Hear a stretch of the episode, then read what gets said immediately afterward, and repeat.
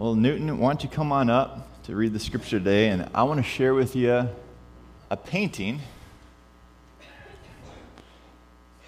I brought it here. This was given this last week from someone in our church who painted this. They became a Christian this last year, was baptized, and I just love what was going on in this person's heart as they painted each stroke just pondering what Jesus did on the cross for that person. And I've been inspired by that. I think our church should be inspired by that because that's how we start in the faith. That's how we're going to finish in the faith. Let us never leave that. That's our foundation. And so we'll keep this picture up. You can reflect on that as Newton brings our scripture today. He's going to be reading out of Isaiah, which is quoted in Acts 8 today. But I asked Newton to, to read our Isaiah passage for us. Thank you, Rob. Today's scripture is out of Isaiah 53. It's verses 3 through uh, 8. Isaiah obviously is a prophet, very great prophet, which meant he could prophesy. And uh, if you're familiar, today is also the, the first Advent, right? The first Sunday of Advent the word for that is hope. And uh, we use chapter 9 of Isaiah very often for that. And that's where he prophesies about the coming Messiah. In today's scripture, he talks about the Messiah again. And it's a little different. It's more along the lines of, uh, if you remember what Ashley shared with you earlier. I, th- I think you'll see a thread here. He was despised and rejected, a man of sorrows acquainted with bitterest grief. We turned our backs on him and looked the other way when he went by. He was despised, and we did not care. It is our weakness he carried, it was our sorrows that weighed him down. And we thought his troubles were punishment from God for his own sins. But he was wounded and crushed for our sins. He was beaten that he might have that we might have peace. He was whipped and we were healed. All of us have stayed, stayed strayed away like sheep. We have left God's path to follow our own. Yet the Lord laid on him the guilt and sins for all of us. He was oppressed and treated harshly, yet he never said a word. He was led as a lamb to the slaughter, and as a sheep is silent before the shears, he did not open his mouth. From prison and trial they led him away to his death. But who among the people realized what he was that he was dying for their sins and he was suffering for their punishment? Thank you. Thank you.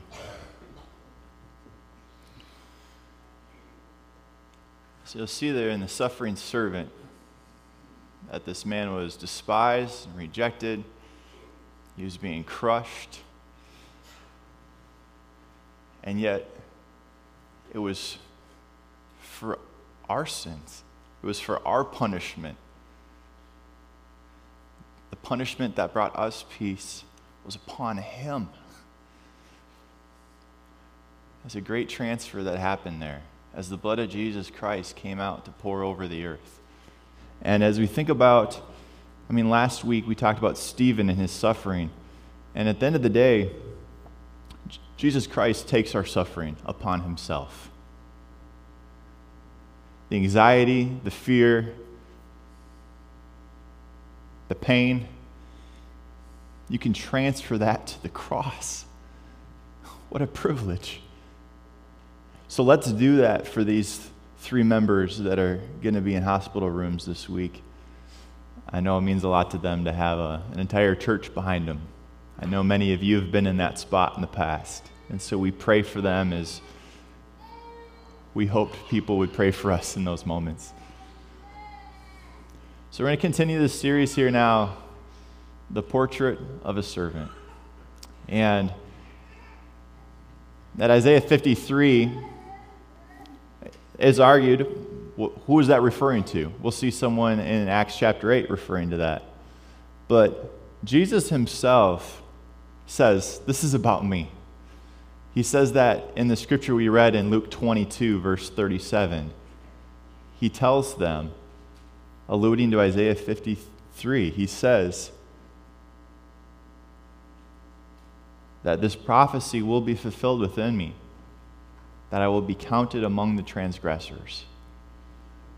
And so he claims this about himself. And we'll see here too in Acts chapter 8 that it's uh, the right interpretation to see Jesus in that. And we're going to look at another portrait of a servant. And so today we're looking at Philip. Now, I learned a lot about Philip this week. Again, he looks a lot like Barnabas and Stephen. Um, but as you read the scripture, you'll see this portrait come out, this picture of him. And here was my biggest mistake right off the bat about Philip. I thought he was the disciple. Philip. He's not. He, he's a new Phil, okay? So, so we looked at Barnabas, we looked at Stephen last week. Now we're looking at Philip today. And so, who is this guy? So, we get introduced to him here, and actually, chapter 6, it's when they're finding seven well respected men full of the Holy Spirit and wisdom to help serve widows in food distribution. He looked for seven men to do that job. And the first was Stephen. We looked at him last week. Who, who's second on the list there? Philip. Yeah. So, why does the Bible list him by name? Who cares? well, his intended purpose for being in the Bible is so that we see by his example how we should live. And so, this guy, I was reflecting this too. Both Stephen and Philip, they, they went on to do some pretty miraculous things, really. But they got their start by handing and bringing meals in the nursing home to women that had no family. And I thought, what a great spot for a person to realize what really matters in life, what love really looks like, what it really means to serve.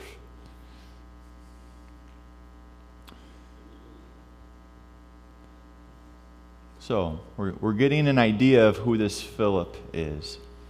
Let's go to the next uh, one in chapter 8 here, verse 1. We see what's happening in the start of our chapter today. So Saul was one of these witnesses, and he agreed completely of killing Stephen. And a great wave of persecution began that day, sweeping over the church in Jerusalem. And all the believers, except the apostles, were scattered throughout the regions of Judea and Samaria. So, one of the reasons we know that this Philip is not one of the disciples or apostles is because it says that they stayed in Jerusalem, whereas the rest were spread out. Suffering is hitting the church. And I know last week it was a little bit of a weighty sermon to talk about suffering, yet it, I think, especially in Western culture, it's something we need to talk about because we're experiencing it every day. And we might talk about it in therapy, but well, where does the church share this? Where's the answers through Christ about this? And so we discussed that last week, and I think it's beautiful that in chapter 8, it continues this theme about suffering, of how Jesus Christ took our suffering upon himself. And with that, we see confidence in this Philip. He wasn't intimidated by the fact that Stephen suffered for his faith, he was inspired. I'm often inspired by the examples in our church. As I see men and women working full time jobs, taking care of families, serving faithfully and effectively in the church, reaching out in their community, I, I often come home inspired, going, wow, I want to be more like my church. There's examples like that around us.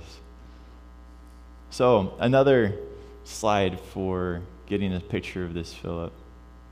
It says that the believers were scattered and they preached the good news about Jesus wherever they went. You see how God is using suffering? It's giving them opportunity, it's giving them credibility. He's working his redemption through this pain. And it says Philip. Why does it list Philip? For an example. We saw this with Barnabas when it said Barnabas for an example. And so here's our example to us. Philip, for example, he went to the city of Samaria and he told the people there about the Messiah. As they spread the good news, that phrase for good news is where we get the word evangelize, evangelist. It means a, a good message. And as we just started service looking at that cross, we have a good message that Jesus bore our sins and our sufferings on himself. So we don't have to. There's always room on the cross for us to bring our pain to him. So Philip is such an example for bringing the good news that we'll see here in verse chapter 21 later on, he gets a nickname Phil the Evangelist. All right? And he gets well known to the point that on one of the missionary journeys, this group of guys goes, Let's stay at Phil's house. And I bet they were encouraged in that visit. And I bet Philip was wide eyed, open eared to say, You're telling people about the gospel, right? Keep going. I bet that inspired them in their visit. And it, it confirms as well that he was one of the seven men had been chosen to distribute food. So now we get to our chapter 8, our story. And this interaction is we've introduced you to Philip. Now I have another friend I want you to introduce you to. Is doesn't even get a name. They call him the Ethiopian eunuch. But I love the tenderness of this Ethiopian to hearing the gospel. At this point, the gospel has been spreading through Jerusalem. Jesus commissioned them to go to Judea and Samaria, which they're doing in this chapter. Philip understood the assignment. He goes to Samaria and to the ends of the earth. And not many non Jews have been preached the gospel at this point. And so we see this revelation that someone very, very different than Philip deserved to hear the good news about Jesus. And he soaked it right in, and he brought it back with him to another continent, to another culture. And so, verse 26, it says that as for Philip, an angel of the Lord had said to him, Go south down the desert road that runs from Jerusalem to Gaza. I'm not sure how excited he was to go into the desert, okay? But when God says go and you go, often good things happen. And so he started out and he met the treasurer of Ethiopia. So he's the treasurer, which means he handles all the finances. The Greek mentions that he was over all of the treasury, all of the money of this pretty large kingdom at the time. He was a eunuch of great authority under the Candace, the queen of Ethiopia. The eunuch had gone to Jerusalem to worship. That's interesting to me. We see that he's God fearing and he's seeking out truth here. He's willing to travel for it. He was now returning. Seated in his carriage, he was reading aloud from the prophet Isaiah. Again, the fact that he has a scroll of Isaiah, those were costly and he owned a copy and was reading it. He was seeking out the truth. As Romans chapter 1 mentions, all of the peoples of the world are without excuse because they can look at creation and see that there is a God. Natural law cannot be handed down from natural law. There had to be a lawgiver. There had to be an uncaused first cause. It had to start from somewhere. And this Ethiopian would look in the heavens and wonder. And he went searching. He was very close, but he needed someone like Philip to share with him about this God. And the Holy Spirit said to Philip again, Go over and walk alongside this carriage. Can you imagine if you get a prompting of the Spirit to say, go walk alongside that car? okay, it's going to be pretty awkward if I'm standing by that car as they're going through the McDonald's drive-through. But you said, you said, go close, okay. Or, or go walk alongside that tractor. Or hey, go ask that combine driver if you can sit in the seat with him. okay, here I go. I'm trying to think of, we don't have chariots around, right? So I'm trying to think through an example. And I think a combine's a good one because the guy's in there with some time on his hands, okay? So it's almost as if he comes over by the combine and, hey, come on up here. Oh, what you reading? Well, I decided to pull out my, my Gideon Bible that I had in the glove box here. And what, what are they talking about? you know? But he gets this opportunity.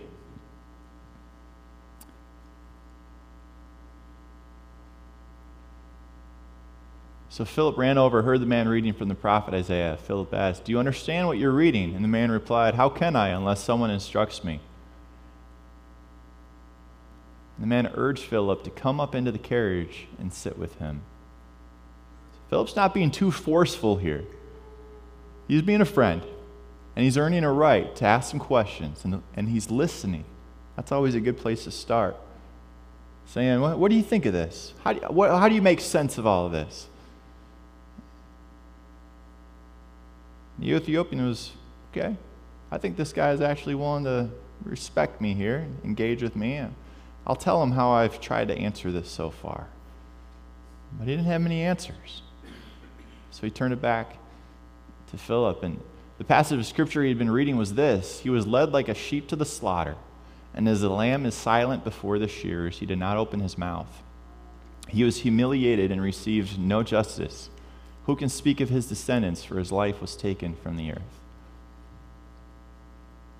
So, this fits the theme of suffering we saw the chapter before, even in this chapter, as people are being spread out. Yet they have confidence because they're going out with a suffering Savior that is fellowshipping with them, taking their pain as they go.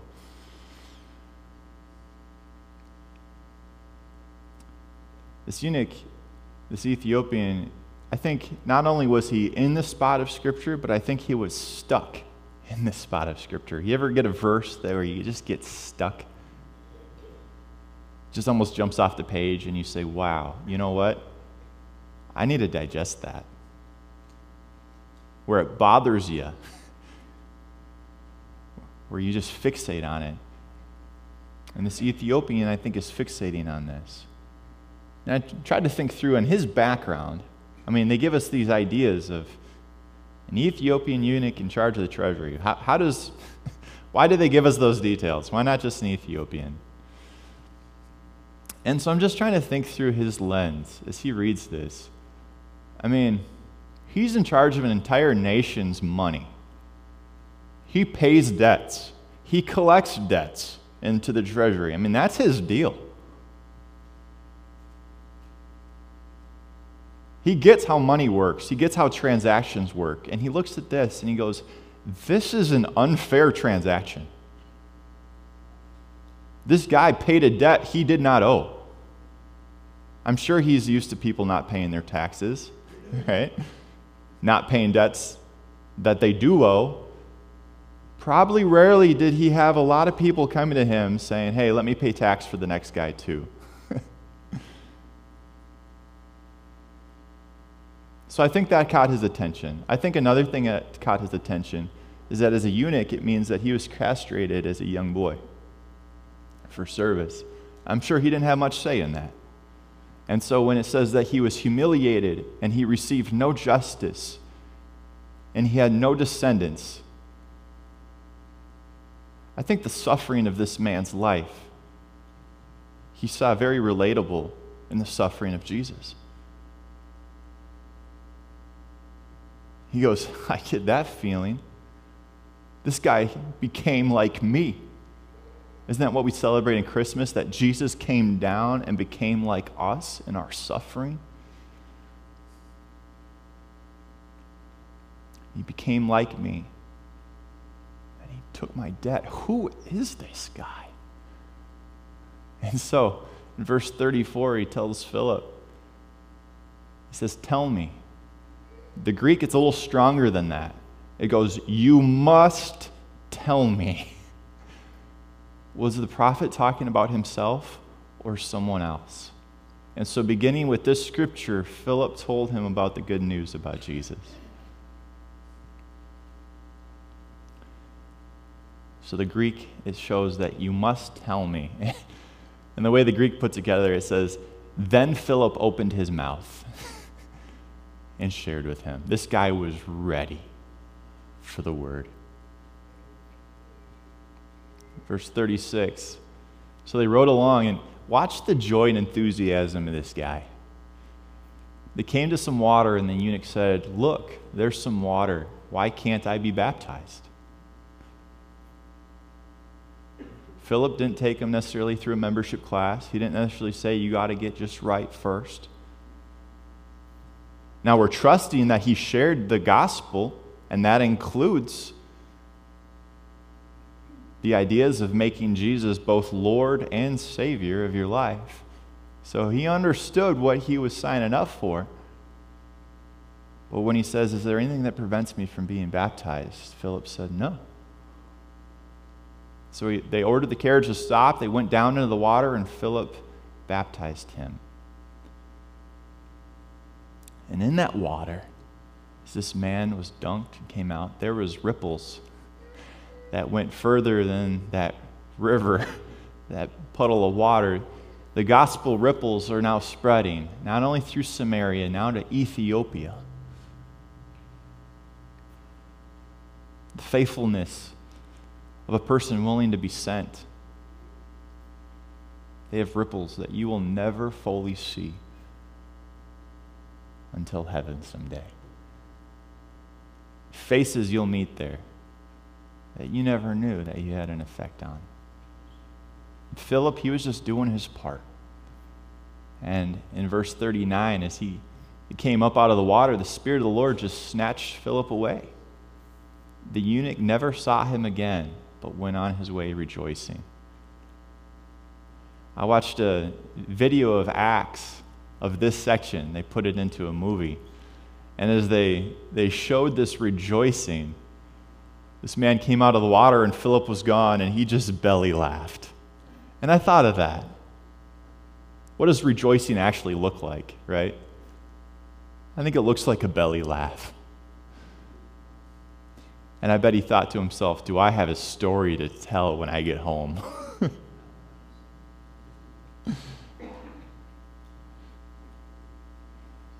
blood has washed away my sin.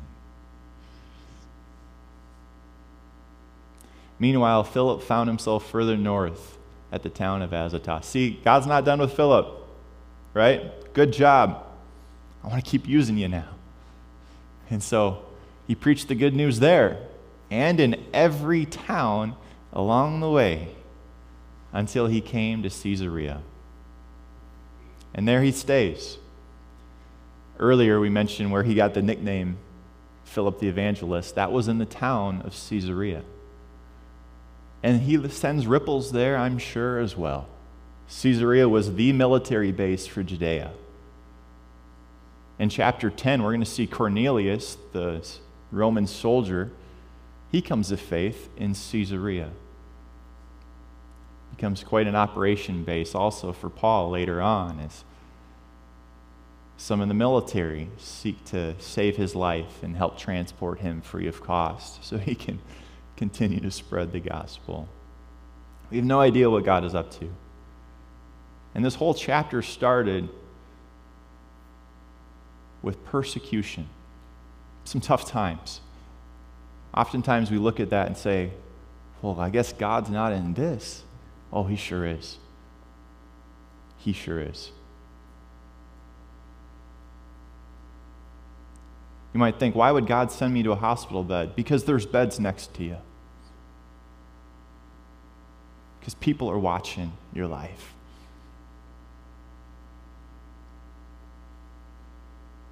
Doesn't make it easy, but we transfer our pain and our sorrows to a compassionate Jesus who's taking it for us.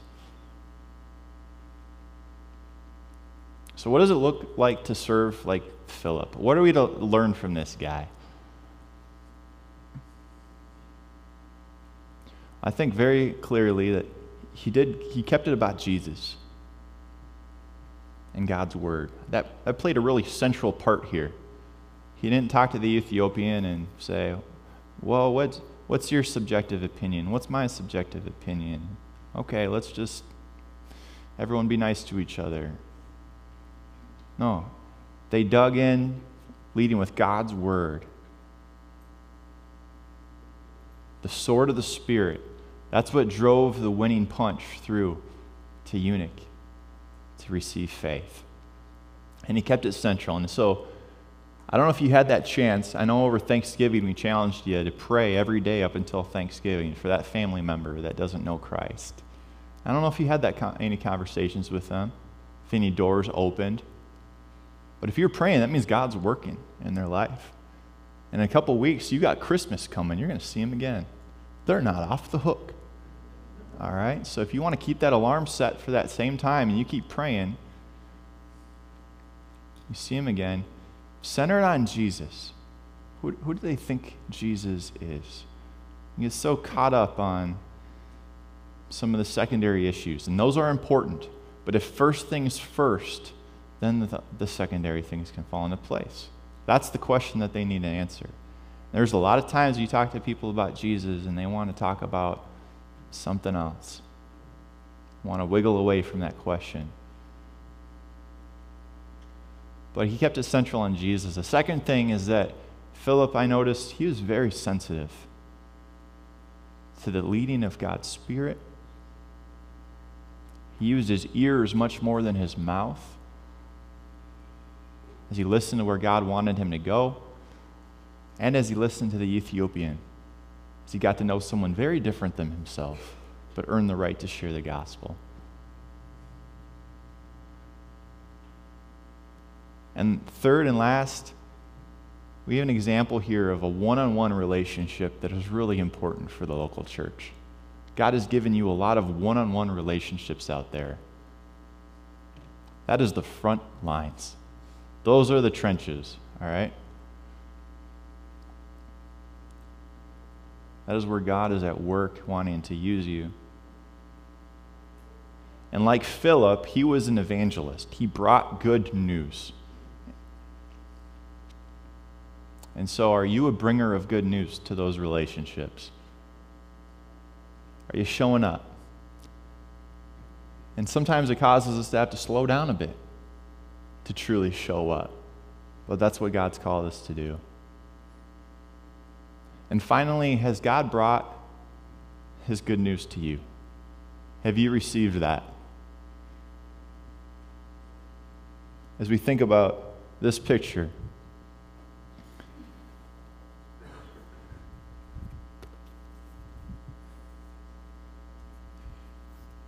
if you don't know what this means, why don't you take out a pen?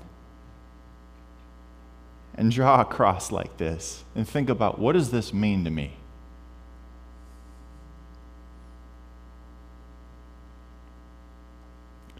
I know for many of us it means everything, doesn't it? That I am unworthy. I have insecurity. I don't measure up. And yet I am fully accepted and loved in Christ Jesus. Amen. So let's spread that message here and remember that Jesus is that suffering servant. Let's pray.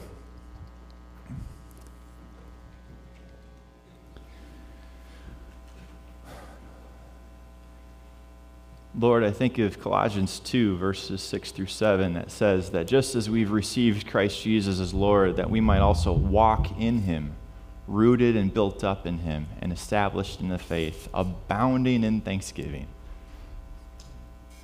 Lord, root us in the cross, establish us in the cross, make us eternally thankful in the cross,